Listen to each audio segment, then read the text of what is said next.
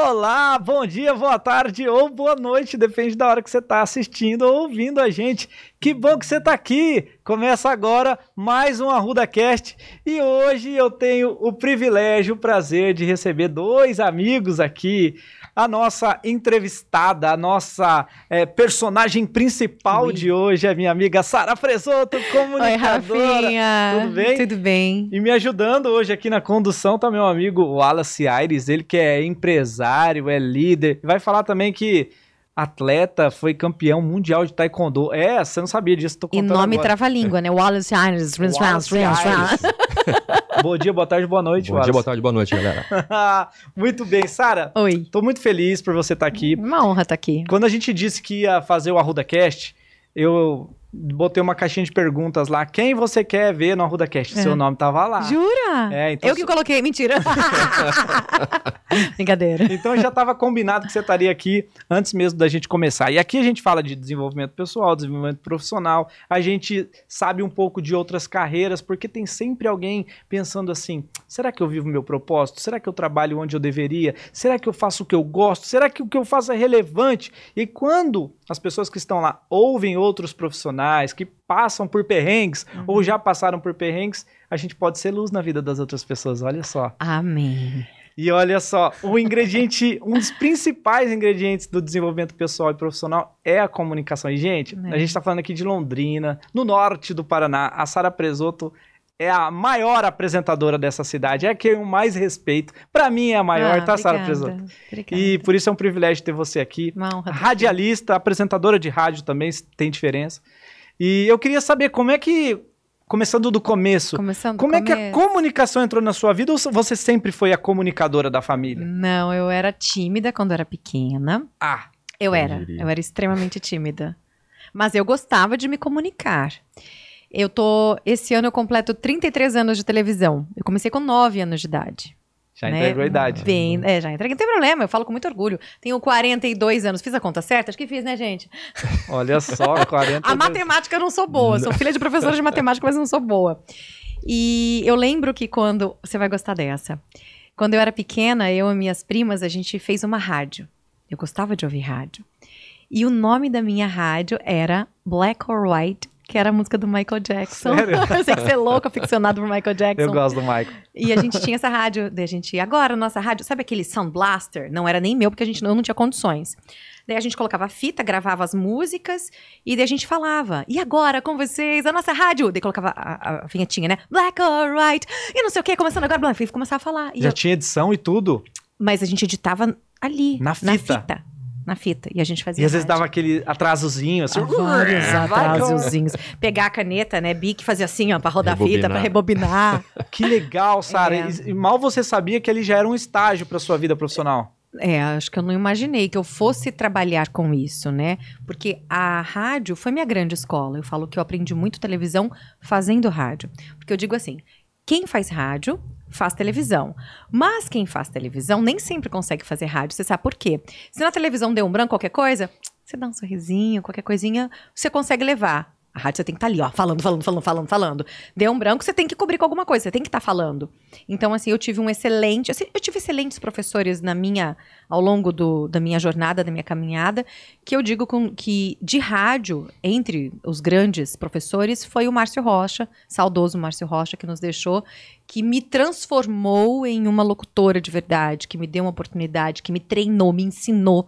E eu fazia treine da meia-noite às duas horas da manhã na Rádio Igapó FM. Fui a primeira voz feminina da Igapó FM. Foi muito legal. Gente, é legal que aqui ela tá, tá viu, Alice? Ela tá aqui ó, usando o microfone, o fone de ouvido, e ela dá essa o quê? envelopada na voz. Eu tô assim. dando uma envelopada Mas às vezes ela. ela ó, ó, é, e essa risada é a risada que ela ri em público, porque a risada que ela não ri em público parece uma Peppa Pig, não parece?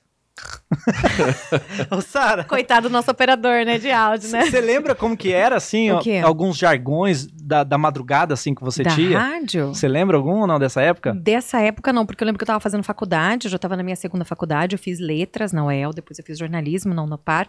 No, entre as duas, eu fiz pós-graduação em administração de marketing e propaganda. E daí, eu lembro que hum, eu tava eu tava fazendo Transamérica, mas unidade externa. Eu não sabia falar. Eu fazia assim, fazia, queria falar. E daí o Márcio Rocha me encontrou andando no shopping e falou assim: Eu te ouvi e se você quiser eu te, te ensino.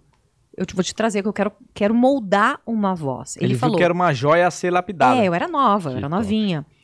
Daí eu falei, você tá disposta? Eu falei, eu tô. Ele falou, então você vai fazer um trainee, vou te ensinar a operar a mesa, você vai ficar. Saía da faculdade, ah, 10 peraí, porque não, não bastava Não, locutora operadora. O negócio era operar a mesa. E naquela época a gente ainda tocava CD. Tinha já as músicas já, né, no, no- no computador, mas a gente ainda tocava muita música de CD. Mas era muito legal, era maravilhoso. Mas eu não lembro o que eu falava, eu lembro que era Igapó FM, a rádio da minha vida. Daí eu falava pra Ela- ligar. E daí eu lembro que antes disso, o primeiro comercial, locução de comercial que eu fiz foi um comercial de motel. Fiquei Sério? sete anos gravando por esse lugar que eu, Eu- nem conheço. Eu não sabia que. Ah, olha só. Esse não. Você vê que é atriz? Não vou pedir Ah. pra ela fazer propaganda aqui, porque vocês vão gostar, vai, vai ficar bem legal, mas dava uma sensualizada, Eu né, na lembro voz. do número do telefone. Qual, Ó, qual que é? eu vou falar então Fala o número. Arruda, tá? Como se fosse o nome do motel, pode ser? Motel Arruda, olha só, inaugurando aqui Motel Arruda. Cuidado, Novo porque tem gente que faz os cortes aqui, deixa só o cortezinho. Gente, então vai lá. Vai lá, Motel Arruda. Arruda Motel, pra ficar mais assim. Tá então, bom, o que você tá? quiser. Vamos lá. Era o primeiro, um dos primeiros comerciais que eu gravei, só que não era Arruda, tá? Era um outro. Era mais ou menos assim. Arruda Motel. Seis horas pelo preço de duas. Arruda Motel. Mais tempo para o seu prazer. Fone 3325 6969. Muito bom, muito bom. Ai, meu Deus do Não céu. existe esse motel, gente. Pelo menos aqui em Londrina, Não, não. o pessoal fala, Rafael é empreendedor, daqui a pouco tá abrindo a motel também, a Ruda Cash. Wallace, depois dessa, cara, você vai poder perguntar o que você quiser pra Tô Sara. Já começou com carta branca. E aí, Wallace, eu queria que você, não sei se você já parou pra pensar, eu tenho a curiosidade de saber como que é a vida de um apresentador, de um radialista. Se você não tiver essa pergunta agora, eu vou pedir pra você pensar em alguma coisa nesse sentido. Tá. Mas tem alguma já pronta aí pra você fazer Bem, pra Eu Sara? queria saber qual que é a- o maior desafio, você falou pra mim que é diferente o rádio e a TV, É. né? Esse, Uhum. Essa nuance de ter que... é, na TV você pode dar um sorriso, na rádio você tem que falar o tempo todo. Mas qual é a parte mais legal de se comunicar na TV e na, na no rádio? Qual é a diferença e o que você acha mais legal de cada uma delas? Eu acho que cada um tem suas peculiaridades. É, a rádio, como a gente faz essa rádio FM, que é mais pra cima, então ela é mais, né? Ah, é, Tarubá FM 101.7, a rádio da minha vida, vai ligando pra cá, 3315 1313, deixa seu recado, é, responde a enquete de hoje, você já traiu, já foi traído? Conta pra mim, valendo prêmios, e roda. Eu acho que é gostoso porque você controla, você tá lá no lugar dele ali, ó, controlando, né? A mesa, você coloca a música, você baixa o som, daí você vai dar um recadinho, vai ligando pra cá, dependendo do que você vai falar. Na televisão, tem um monte de gente fazendo toda essa parte, né? A comunicação é diferente. O timbre, o timbre não, o timbre é o mesmo, mas assim, o tom da sua voz, você vai colocar mais pra cima, jogar mais pra cima ou conversar mais sério. Dentro do programa que eu faço atualmente, é, é um programa de debates ao vivo diário, a gente trata de assuntos mais sérios, mas tem um momento também de descontração, mas é diferente. A TV a gente conversa um pouco mais, assim, é mais linear. A rádio, ela é mais. Porque não tem o recurso visual. Então você precisa, acho que conquistar pela é voz diferente. é diferente. Eu acho que você precisa. Se, se, se, se doa mais. Tanto que você não consegue fazer muita coisa. Você tá fazendo rádio, você tá operando. Tem, tem duas coisas, você tá ligando, operando, né? E locutando, né? Tá fazendo a locução, tá falando, se comunicando, fazendo merchan, anunciando música, dando, falando da enquete do dia. Mas eu acho que você fica mais imersa naquilo, sabe? Você- parece que você mergulha realmente mais. Não que na TV não exija isso. Exige, porque você tá pensando na sua roupa, como você vai se portar, onde você vai olhar, qual é a câmera agora, é um, é dois ou é três. Mas é diferente, é diferente. As duas têm os seus encantos, Uhum. os seus desafios. É, e é o que eu sei fazer. é só o que eu sei fazer na vida. É tudo que você Tudo. sabe fazer. Sara, achei legal Deus, que é. você falou dessa brincadeira que você já fazia É. com a edição e tal. Já era o estágio pra sua carreira lá na, Aham. na sua infância, é isso ou adolescência? Infância. Infância. Infância. E eu me lembro que eu fazia algumas coisas assim também. Você fazia? É, por exemplo, eu tinha, eu descobri que dois videocassetes você conseguia gravar de fita pra fita. Então eu gravava os Uhum. programas na TV, aí eu cortava. Eu lembro que tinha clipes na TV E eu pegava, por exemplo, uma banda. Vamos pegar lá os Mamonas Assassinas, né? Lembra, né? Nossa. Ele cantava lá no Faustão, cantava no Gugu, cantava no Programa Livre do Serginho Groisman. E aí eu pegava trechos, por exemplo, ele começava é, num estúdio, aí eu cortava, pegava a fita, voltava tudo, voltava, demorava uns sete minutos. Voltava, aí pegava mais uma frase lá do, do auditório do Gugu, cortava, levava a fita lá pra frente, pegava mais alguns segundos e eu conseguia montar um clipe inteiro, assim, só no videocassete. Mas eu me divertia com aquilo, era prazeroso. Eu fazia é, jornalzinho. O meu vizinho ele tinha uma câmera, eu não tinha câmera ainda. Eu falava, vamos lá montar o jornal, empresta a câmera do seu pai pra gente fazer. E eu me lembro que era uma brincadeira fazer comunicação. Hoje, eu vejo profissionais saindo da faculdade como aprendizes no nível muito baixo. Eu não sei se você tem essa percepção. Então a pessoa se forma e muitas, muitas pessoas, principalmente da área da comunicação, em outras áreas também, elas falam o seguinte para elas mesmas: deixa eu ver como que vai ser o mercado de trabalho, deixa eu me formar, eu preciso do canudo, eu preciso do certificado ou da formação para eu começar a trabalhar. E a gente percebe que existe uma geração que já fazia muito antes da faculdade. Eu Já fazia muito antes Fiz de antes. ter o certificado, o canudo da mão. Até lembrei de outro, eu, eu fiz uma rádio fictícia. Nem existia rádio, mas eu fiz um crachá e tudo mais. Eu entrava em todos os eventos. Eu fui, na época teve campanha para presidente, entrevistei o Lula na época, antes de tudo, antes dele ser presidente. Entrevistei é, artistas famosos com a carteirinha da rádio que não existia. Mentira. Eu ia, botava meu microfone lá, tinha Globo, SBT, Tarobá, tava todo mundo, e eu tava lá. Mas aquilo pra mim era prazeroso, era divertido. E aí hoje as pessoas entram no mercado de trabalho, elas não se divertem, é um peso trabalhar, é um fardo trabalhar, uma escravidão trabalhar. Você acha que, primeiro eu queria saber se você concorda com isso, que se as pessoas levam mesmo esse peso pro trabalho, de, de que trabalho é, é, é- é uma punição muitas vezes, é um fardo, as pessoas não conseguem encontrar prazer, porque talvez lá atrás elas já não, não brincaram de trabalhar. Você acha que isso tem sentido? Tem ligação? Eu acho que sim, eu acho que a grande maioria, né, das pessoas trabalha porque precisa colocar comida na mesa e vai trabalhar e fala, meu Deus, hoje é segunda-feira, vai começar tudo de novo. Então, infelizmente, assim, e às vezes, mesmo fazendo o que você gosta, o que você ama, às vezes a gente se desmotiva também. E é sim. tão difícil a gente se automotivar e e essa motivação diária não é simples. Às vezes você fazendo aquilo que você estudou, aquilo que você tem talento, aquilo que você ama fazer, você fala, meu, não quero mais. E daí eu acho que é momento de repensar e realmente mudar, né? Eu, uma coisa que eu sempre falei, eu era muito nova, eu falei assim, eu não quero ser daquelas pessoas que passa a vida inteira trabalhando no mesmo lugar, fazendo a mesma coisa, dando bom dia e fala assim, meu Deus, eu passei quantos anos da minha vida e e não tive oportunidade de fazer outras coisas, de, de quebrar cara, de ter outras experiências, entendeu? E no final das contas, a vida vai passando, as responsabilidades vão chegando, os boletos vão ficando cada vez mais altos, e daí você tem filho, e daí você fala, agora eu não posso sair daqui, agora eu não tenho como eu arriscar. E na verdade, acho que nunca é tarde pra arriscar, nunca é tarde pra gente tentar algo novo, sabe? Eu realmente creio nisso. Eu tô, vou fazer 15 anos na mesma emissora. Eu falo, meu Deus, eu tô 15 anos na mesma emissora. Sara, cadê aquele discurso que você tinha? A gente esquece.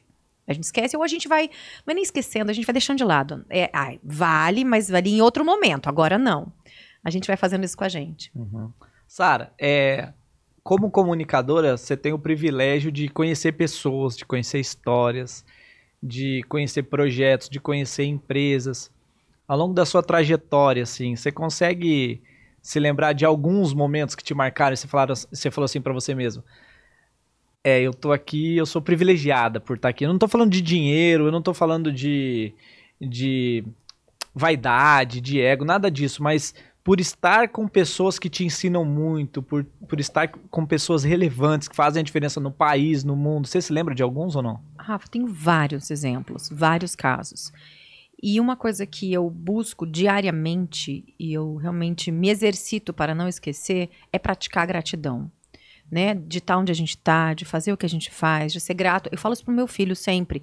A gente tá no carro, a gente tá agradecendo a Deus. Primeira coisa que a gente olha agradecer. Obrigada, meu Deus, pela cama que eu tenho, por ter comida na, na mesa, é, por ter um lugar quentinho. Tem gente que morre de fome, tem gente que não tem onde dormir, tem gente que tá passando frio.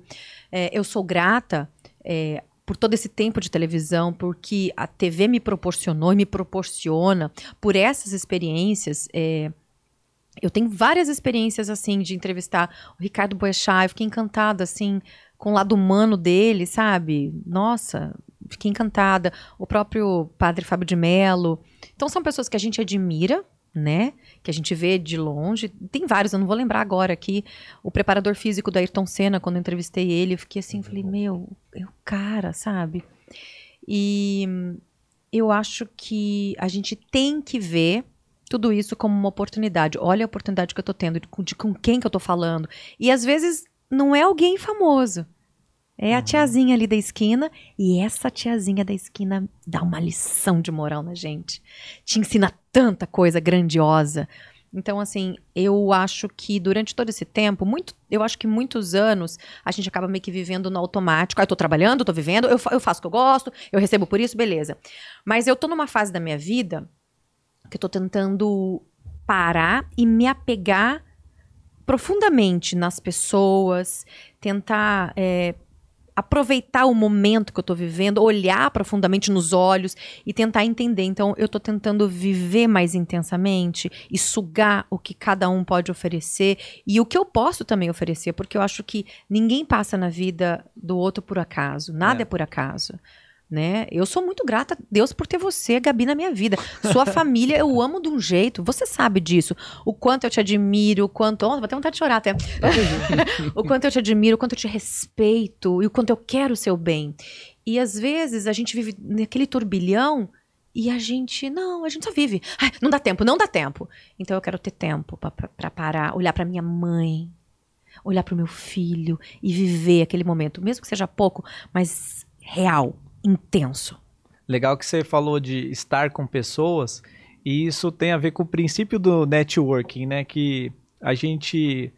Você falou até. Eu preciso sugar essas pessoas, sugar no sentido de aprender com elas, mas também oferecer algo. E, é, esse também, é o né? princípio do networking, que é você ser interessante sem ser interesseiro. Não é? Porque tem muita gente que não se aproxima de outras pessoas com medo de transmitir uma imagem de interesseiro. Não é legal alguém que é só interesseiro, né? E legal que você compartilhou isso, que você procurava aprender com eles, tirar deles aquilo que eles poderiam te ensinar, mas também você Sim. entregava algo. E, e, eu achei bem bacana isso. Agora, o Wallace, diante do que a Sara falou, quero jogar um para você aqui agora. O Wallace ele foi campeão mundial de taekwondo representou Londrina, o Paraná, o Brasil. E o Wallace também teve nos campeonatos pan-americanos, aqueles olímpicos, sabe? Não sei, ne, não sei nem se é assim que fala. Mas os pan-americanos são olímpicos. E lá você também teve a oportunidade, o privilégio de estar com pessoas relevantes, assim, como, como a Sara, né?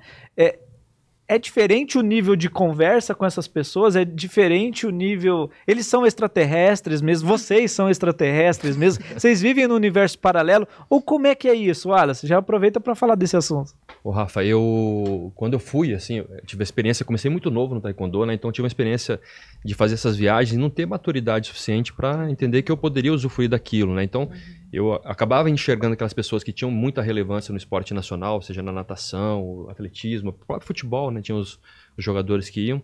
Então, você não identifica. Eu acabei não usufruindo muito. Tive contato com, a, com judocas, por exemplo, aí de Nancy, a gente teve uma experiência legal. Então, você vê que são pessoas comuns, né? E, e é legal de ver assim como a Sara falou, às vezes de quem você não espera muito, você tira muita coisa, né? muita uhum. sabedoria de pessoas que às vezes você não espera. Mas sim, é, eu tive momentos importantes, especialmente jogos pan-americanos de Winnipeg, foi em 99. Eu tive bastante contato com atletas assim e você olha e você acha que os caras são extraterrestres mesmo, né? Mas no fundo você vê, convive ali um pouquinho, você vê que são pessoas comuns e aí você se equaliza na, na, naquele nível, né? Você fica mais à vontade também, você fica mais à vontade para compartilhar alguma coisa. Poxa, mas se eles são comuns, imagina quem é comum. Então, qual que é a diferença do comum deles para o comum dessas pessoas que a Sara até citou assim, que acorda todo dia, ela faz tudo sempre igual, vai lá, bate cartão, volta para casa, ouve a musiquinha do Fantástico domingo, dá aquela depressão, dá aquela tristeza.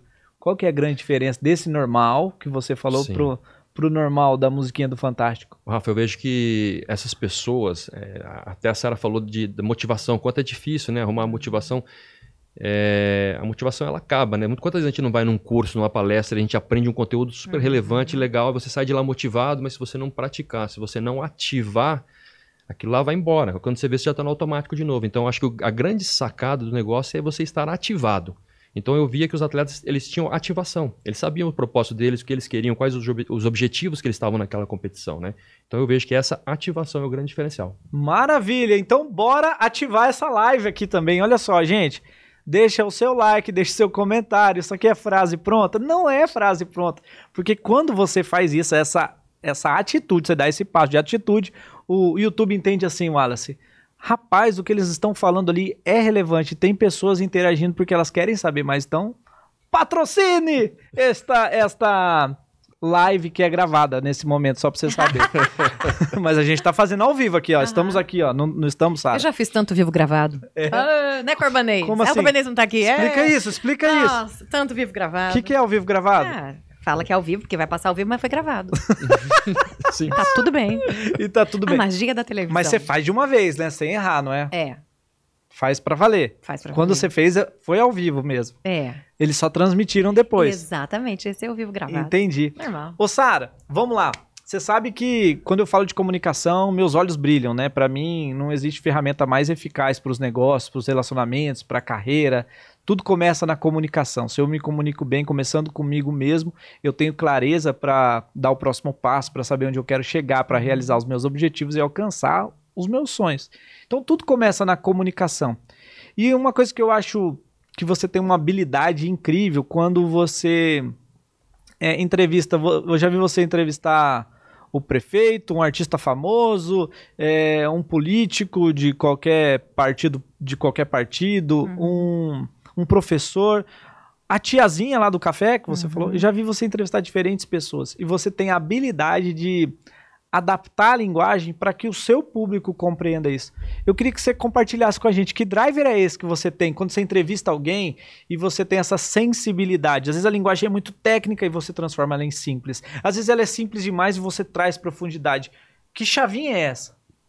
Olha, não sei a teoria exatamente, explicar como é que eu faço isso. Eu sei que eu, eu tenho anos de experiência, eu estudei, sou jornalista formada. Mas uma coisa que eu sempre falei para os meus alunos na faculdade, sou docente universitária, do aula de telejornalismo 2, não estou dando momento, produção multimídia. E uma coisa que eu falo para os meus alunos, sempre falei é, é, o que, que você gostaria realmente de saber, o que, que realmente é relevante quando você vai fazer uma entrevista, o que, que você vai perguntar, o que, você realmente quer saber, o que, que as pessoas querem saber. E perguntar da forma mais acessível possível. Porque quando a gente fala de televisão, trabalho com televisão, ou até mesmo nas redes sociais, você tem que nivelar numa linguagem coloquial, né? Se você deixar um negócio muito erudito, você vai nichar o seu público e só aquele público totalmente seleto ou culto, absurdamente, vai te ouvir. Então, quando a gente, como a gente trabalha com televisão aberta, broadcast, então tem que ser o mais básico possível. Então eu me coloco, o que, que o telespectador perguntaria para esse médico que eu estou entrevistando agora? Não, ele quer saber exatamente como funciona, a gente falou sobre doação de órgãos. Como que eu faço para ser um doador de órgãos? A pergunta mais básica possível.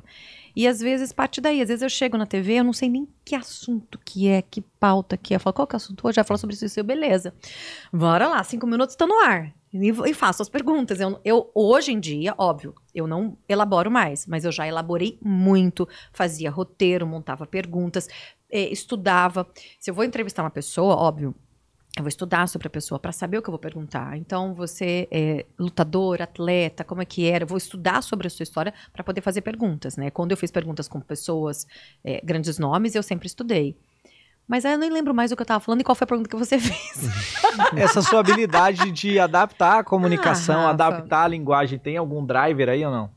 É esse. Eu acho que é isso. Falar de forma simples, coloquial, Porque para que todos jornalismo- entendam. No jornalismo, a gente aprendeu assim. Você fez faculdade de jornalismo também. Ser objetivo, direto, conciso. Então, é sujeito, verbo, predicado. Faça a pergunta, vá direto ao assunto. O que, que você quer saber? Óbvio, a gente tem que ser polido com as pessoas.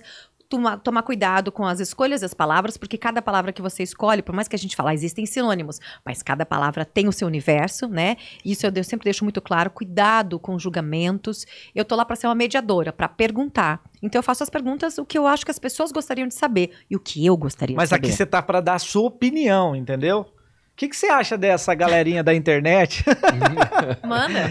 que a gente treinou tanto pra falar de uma maneira diferenciada, uma linguagem culta muitas vezes, não é? Fizemos faculdade, pós-graduação, mestrado, curso Dicção, de dicção, oratória, projeção loca- de voz, diafragma, respiração, entonação vocal.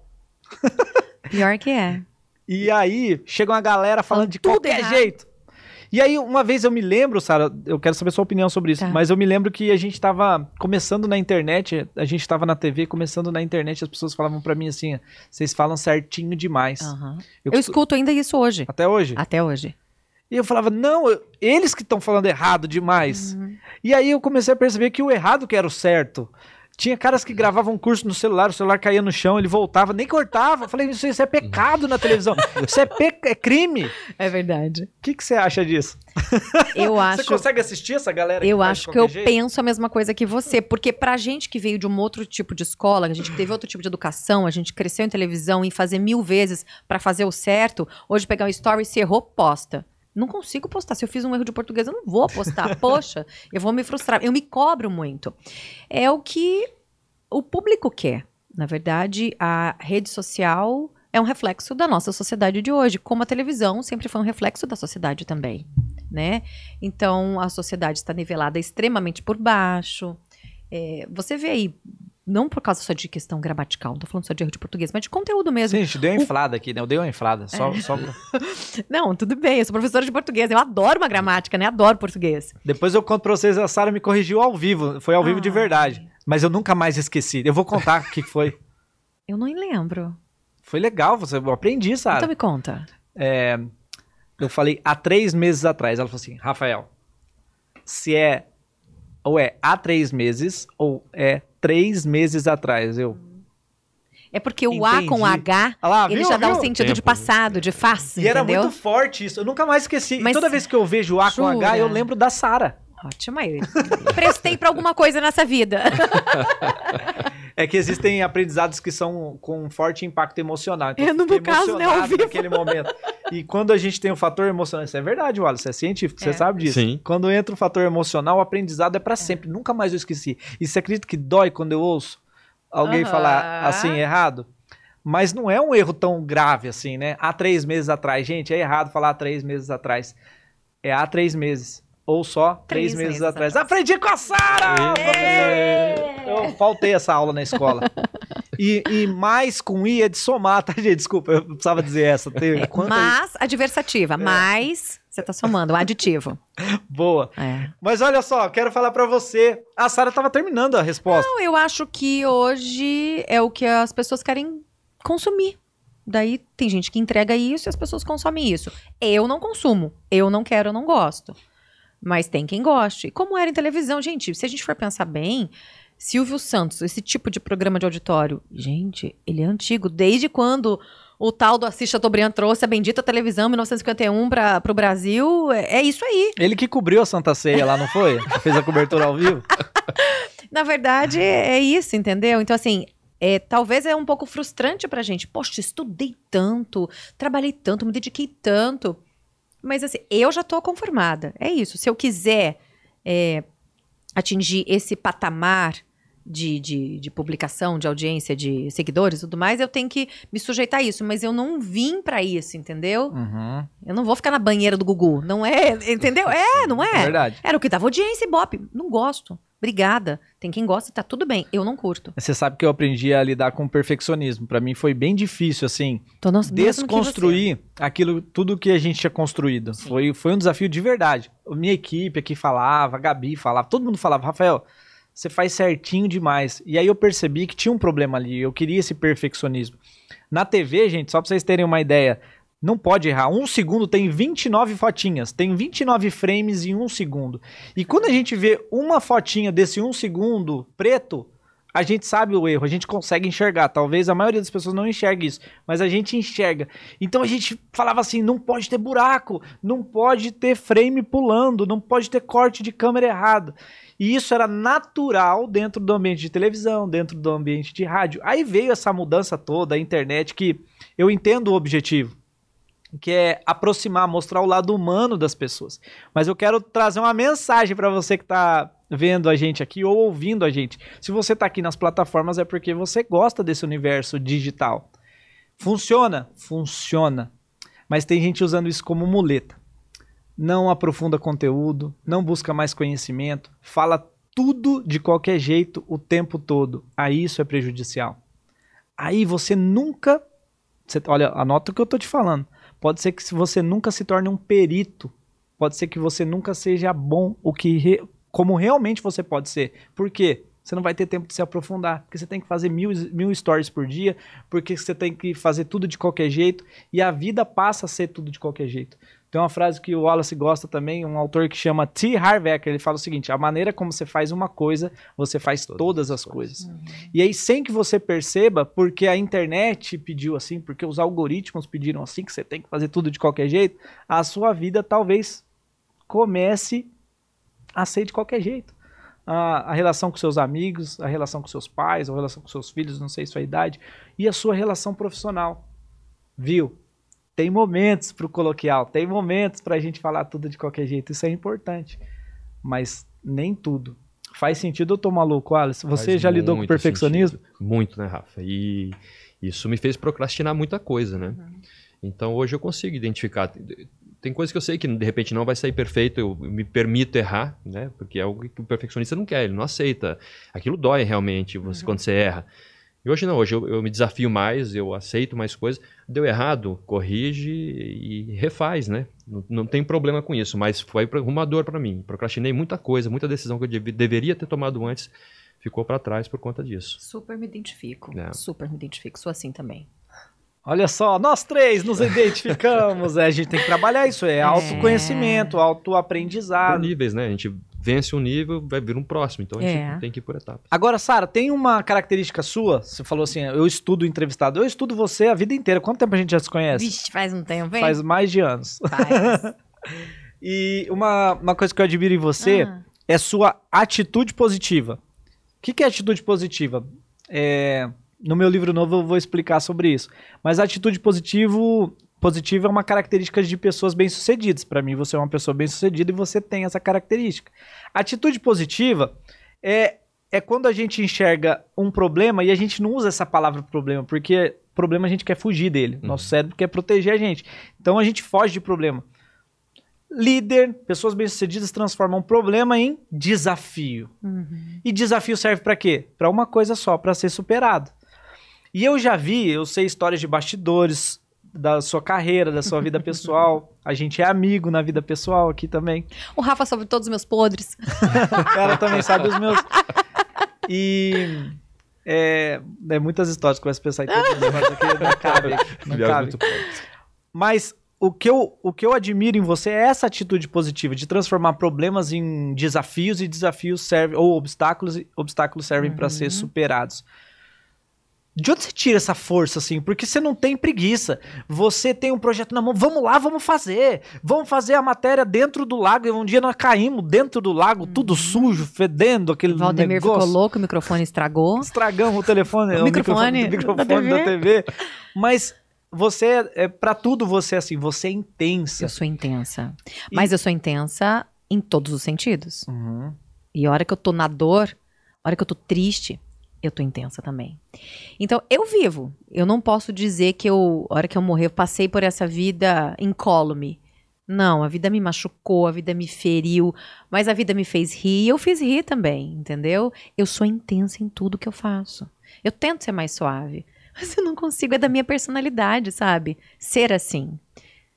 E, e Pensando nisso, você ah. acha que essa juventude, Sara, que não é o seu programa, então aqui você pode trazer a sua opinião. Tá. Quero deixar bem claro. A gente vê uma juventude aguada.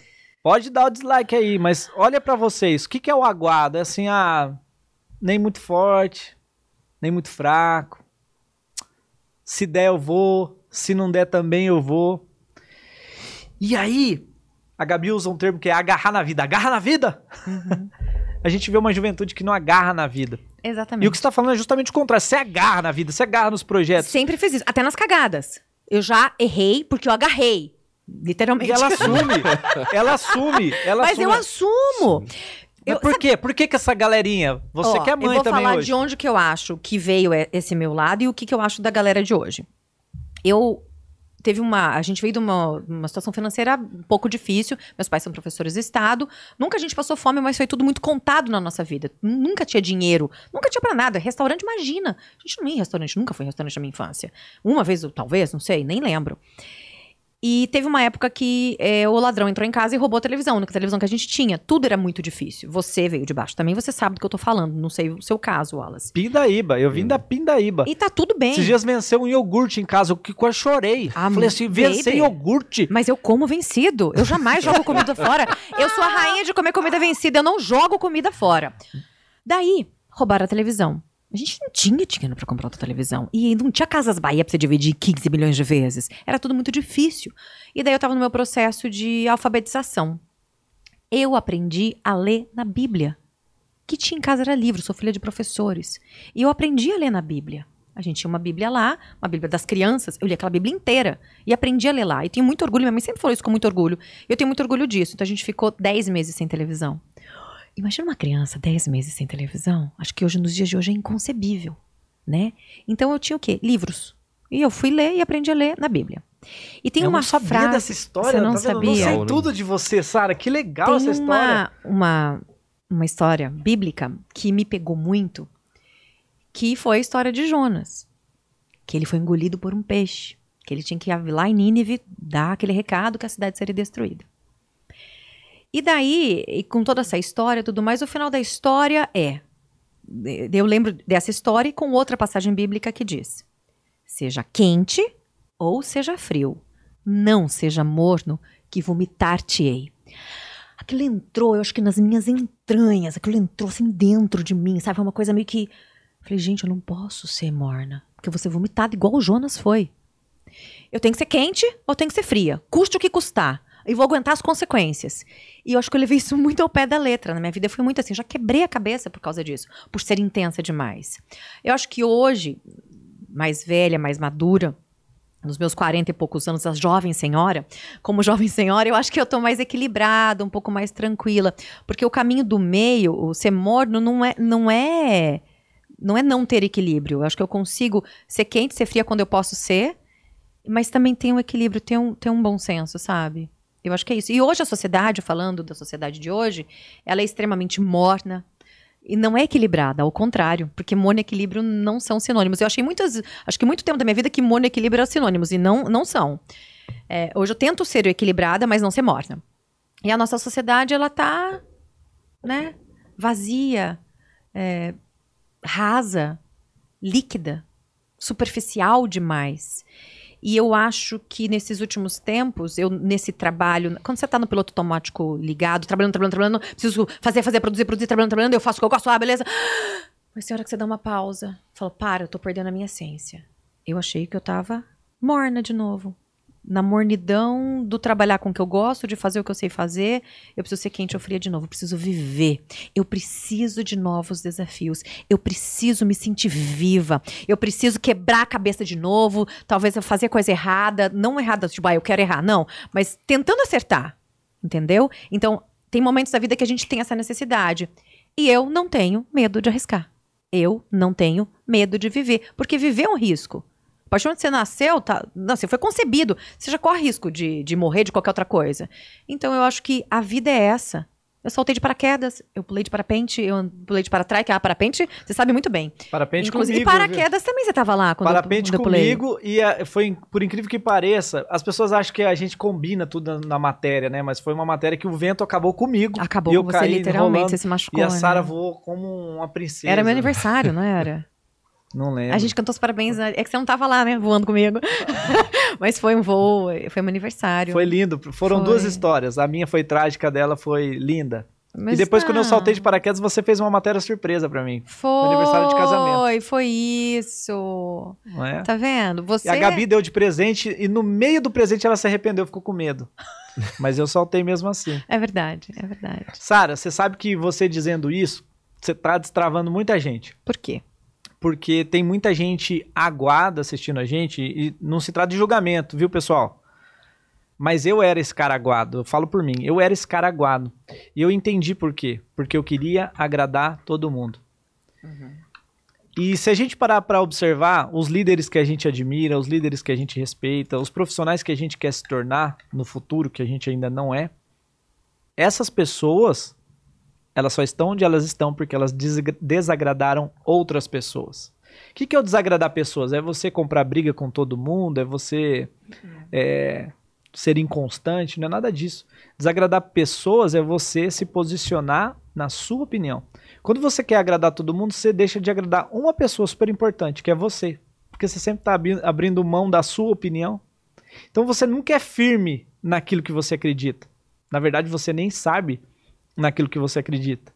Então, uma dica que você precisa anotar hoje, pegando esse insight da Sara, essa intensidade dela, você, eu, todos nós, nós precisamos desagradar pessoas. Nem Jesus Cristo agradou todo mundo, tanto que ele foi crucificado. Por isso que ele sabia disso ou não? Jesus Cristo foi crucificado porque ele desagradou uma patota lá. Porque ele foi firme na posição dele. E às vezes a gente está sendo ag- aguado porque a gente quer falar que tudo é normal, falar que tudo é lindo, tudo vale. Será que tudo vale? Qual é a sua opinião? Qual é o seu posicionamento? As pessoas que a gente admira são pessoas que foram firmes no posicionamento delas. E quando você é firme em um posicionamento, quem não tem aquele posi- posicionamento, adivinha? Não gosta da sua opinião. E é aí que separa os menininhos e as menininhas dos homens e das mulheres. Aqueles que se posicionam e são firmes. Não estou dizendo para você não ouvir outras pessoas. Você precisa ter sabedoria para ouvir, escutar e ficar ainda mais firme na sua posição. Vou dizer para você, Sara, não foi fácil entender isso. E eu só comecei a falar desse assunto quando eu percebi que eu era uma pessoa aguada, uma pessoa morna, porque eu queria agradar todo mundo. Ah, mas eu também. Principalmente quando eu vim da, da- dessa, desse universo da televisão e o universo também de, de você ser garoto propaganda, tá na mídia.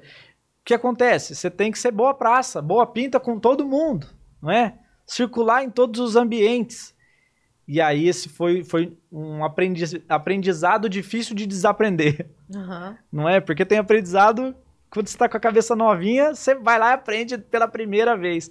Mas tem aprendizado que para você aprender, você precisa desaprender o antigo, não é?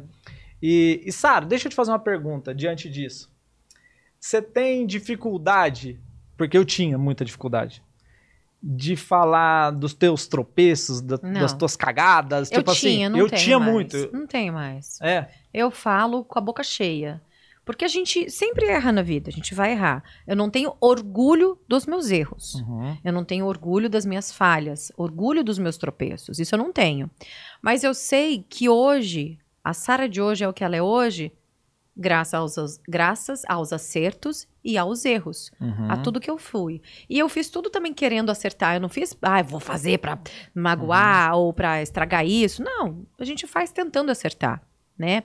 Eu acho que é uma evolução constante. E essa evolução, essa, essa busca pela melhora, por uma saúde física, mental, é, intelectual e espiritual, ela é constante, né? A gente está buscando essa, essa evolução até os últimos dias das nossas vidas. Eu creio nisso. Maravilha. Sara, você gosta de desafio? Eu tenho um desafio pra você agora. Ah, lá vem. O nosso joguinho do Arruda Cast. Quando vai chegando na reta final, nós estamos É. chegando na reta final. Eu imaginei. Eu tenho um joguinho aqui, mas ele é filosófico, Ah, tá. tá? Ui. Eu vou te fazer sete perguntas. Tá. É o jogo dos sete porquês. Tá. Já sabe ou não? Não. É o jogo dos sete porquês. Porque junto, separado com acento? Aquelas- Eu penso na gramática. Penso na- O meu é separado Tá. e o seu é junto. Ah, porque a minha resposta é se eu pergunta. Ah, tá Boa. vendo, professora? E se for no final da frase? Os porquês eu posso dar também, daí com acento circunflexo no Aí final. sim. Sarinha. tá Ai, vendo? meu aula de Deus. português aqui, ó. Não consigo ficar sem isso. Ó, a resposta, a regra é a seguinte: a resposta tem que ser verdadeira, verdadeira de verdade, tá? E não pode ser muito longa, então você tem que ir ali na, na essência da resposta. Tá. Fechado? Uhum. Sara, pergunta número um. Por que você escolheu a carreira de comunicadora? Porque eu queria fazer artes cênicas e a minha mãe não deixou.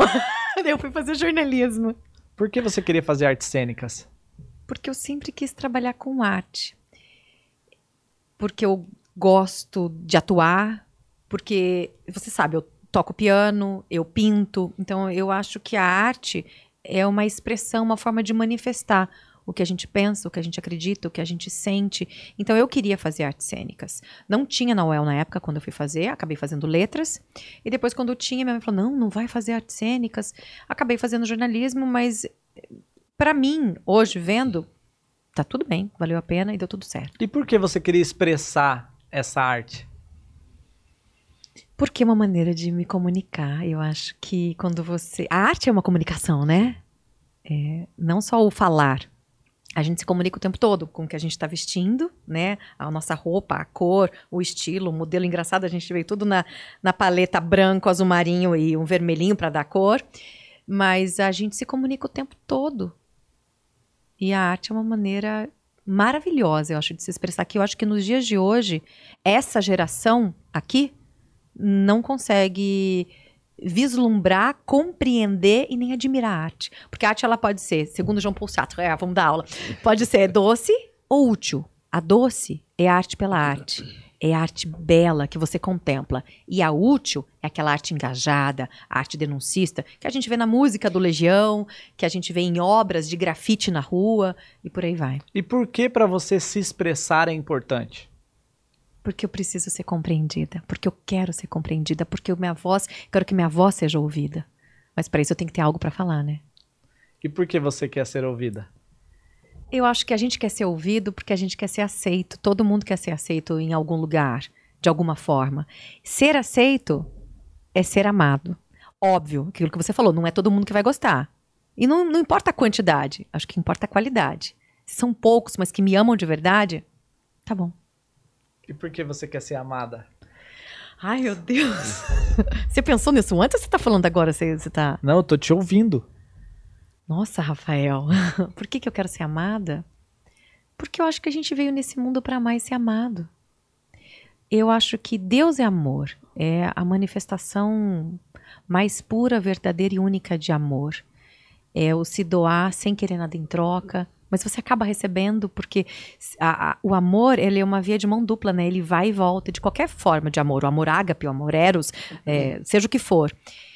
E eu acho que se a gente passa nesse mundo sem amor, não vale a pena viver. E a sétima, o sétimo porquê?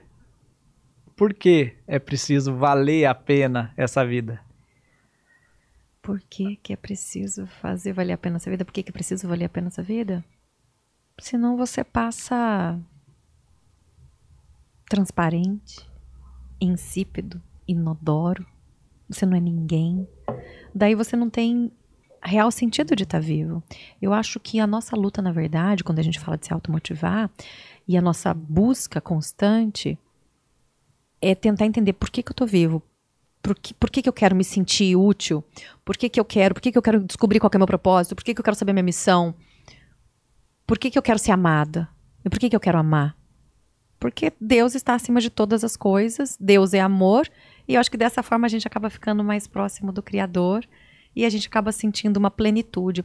Rafa, é assustadora a quantidade de pessoas com crise de ansiedade, com síndrome de pânico, é, tentativas de suicídio, algumas concluídas com êxito nesse mundo de hoje, com essa geração de hoje. E por que isso? Porque falta amor, porque falta Deus. A gente não tem objetivo de vida, parece. Não tem algo, tá tudo tão vazio. Ah, sair daqui, quero acabar com essa dor. E quando a gente tem amor, quando a gente tem Deus, a dor não tem espaço.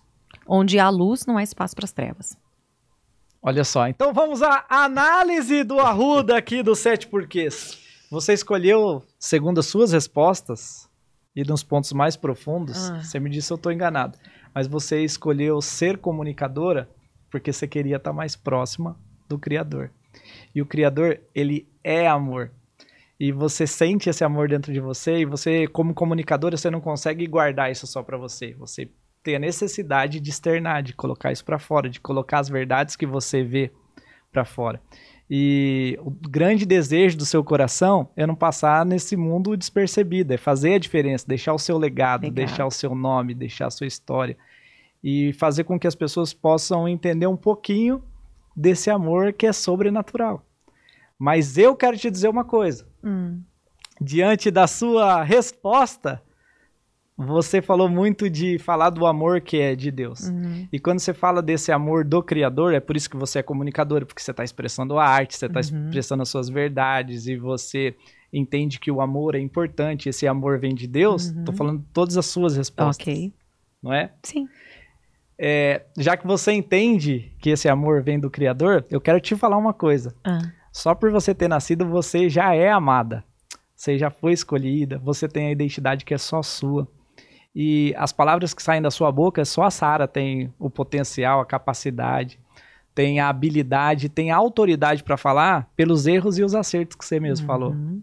Então eu quero dizer para você, para você sair do Arruda Cast com uma mensagem que a gente sempre deixa.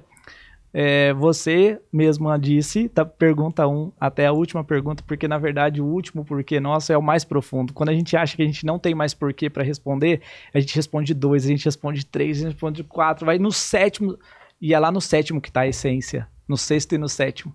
E a essência do teu porquê da comunicação estava em Deus, que é o verdadeiro amor.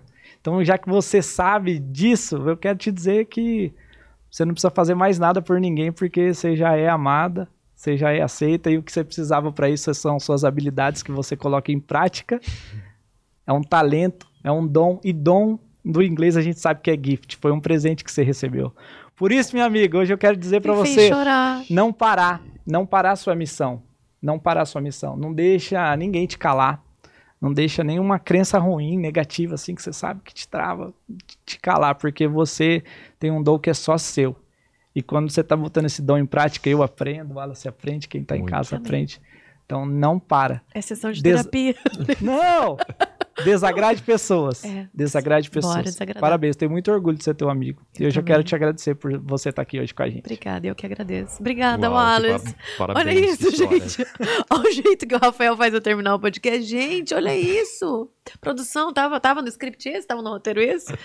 Não, é só uma hora que eu tenho que prestar muita atenção. É. Mas o nosso verdadeiro porquê tá, tá mais fundo do que a gente responde, né? É. Os nossos dois primeiros porquês, eles são os mais bonitinhos.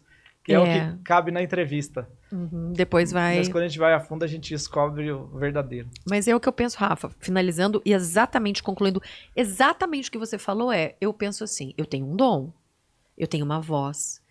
E se eu realmente creio em Deus, eu preciso usar a minha voz para falar no que eu acredito, Sim. entendeu?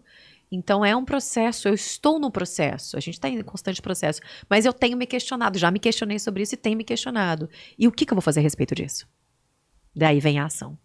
É isso aí. E quando a Sara fizer o que ela tá nem pensando, ela volta aqui pra gente fazer a parte 2.